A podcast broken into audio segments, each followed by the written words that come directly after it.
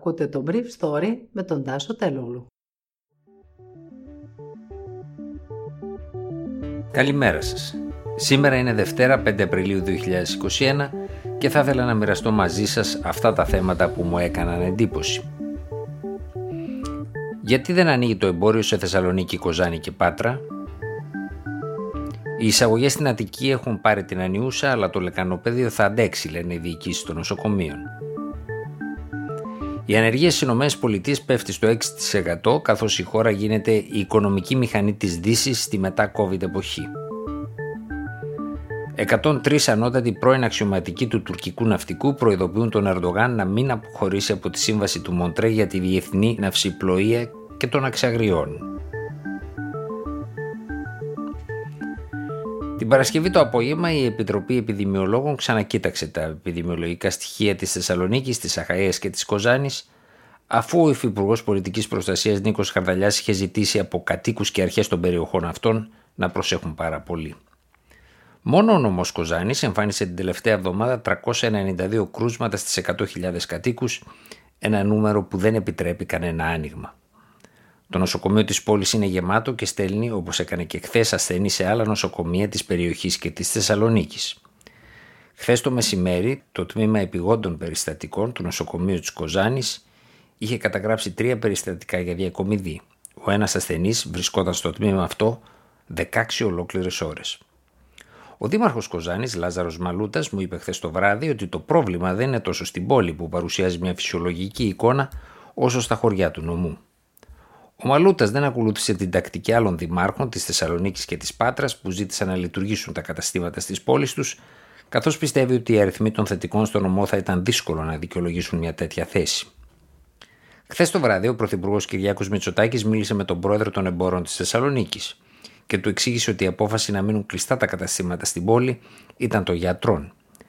Με τους σημερινούς αριθμούς, είπε ο Πρωθυπουργός, δεν είναι δυνατόν να ανοίξουν τα μαγαζιά, την ώρα που οι εκπρόσωποι των φορέων της πόλης κατά την προσφυλή τους τακτική, συνέκριναν την απόφαση για τα μαγαζιά της Θεσσαλονίκης με εκείνη για το άνοιγμά τους σήμερα στην Αθήνα.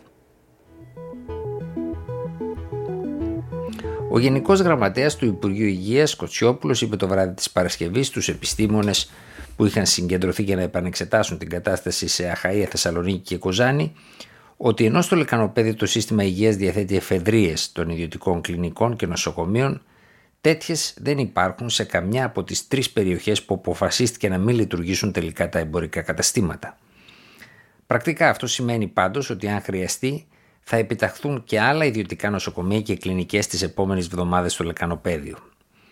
Εν τω μεταξύ, οι εφημερίες κόλασης συνεχίζονται στα νοσοκομεία του ΕΣΥ στην Αττική παρά την προσωρινή κάμψη των εισαγωγών στο μέσο της περασμένης εβδομάδας. Οι εκτός μεθ διασωληνωμένοι εξακολουθούν να υπάρχουν σε πολλά νοσοκομεία και σε όλα τα μεγάλα πάντως. Αλλά και στις ΜΕΘ δεν σημαίνει ότι όλοι οι άρρωστοι είναι διασφαλισμένοι από το να αποφύγουν το μοιραίο. Στη Σωτηρία, για παράδειγμα, το ποσοστό θνητότητας κυμαίνεται στο 38%. Ένα ικανοποιητικό διεθνώς ποσοστό πρέπει να πει κανείς.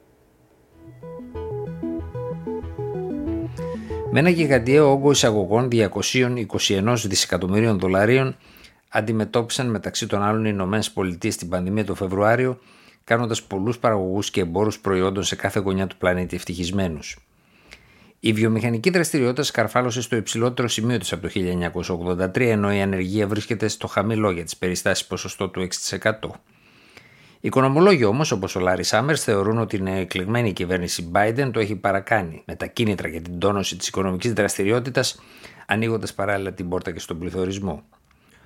Ο ΩΣΑ υπολογίζει ότι τα δύο πακέτα που έχουν εγκρίνει τα Αμερικανικά νομοθετικά σώματα το Δεκέμβριο και τον Ιανουάριο θα τονώσουν το παγκόσμιο ΑΕΠ κατά 1,5 εκατοστιαία μονάδα.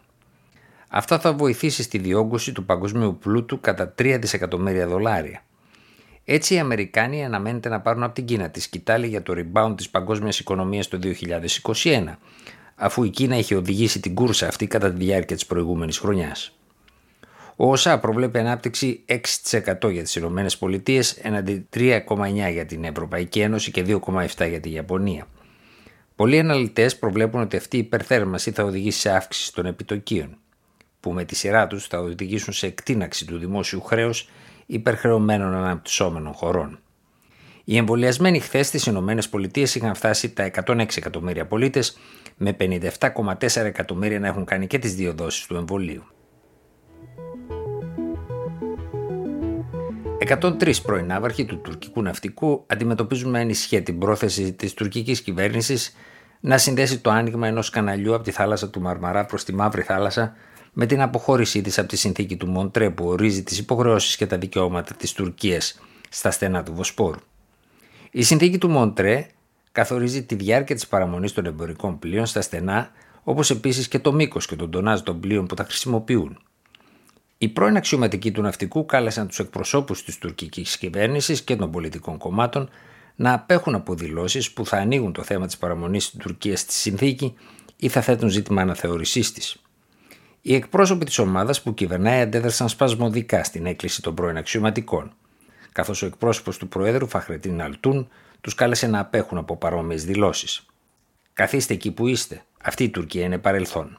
Αυτό το έθνος έδειξε πως νίκησε τους πραξικοπηματίες στις 15 Ιουλίου. Α γνωρίζετε ποια είναι η θέση σας, είπε ο κύριος Αλτούν. Ήταν το Brief Story για σήμερα Δευτέρα 5 Απριλίου 2021.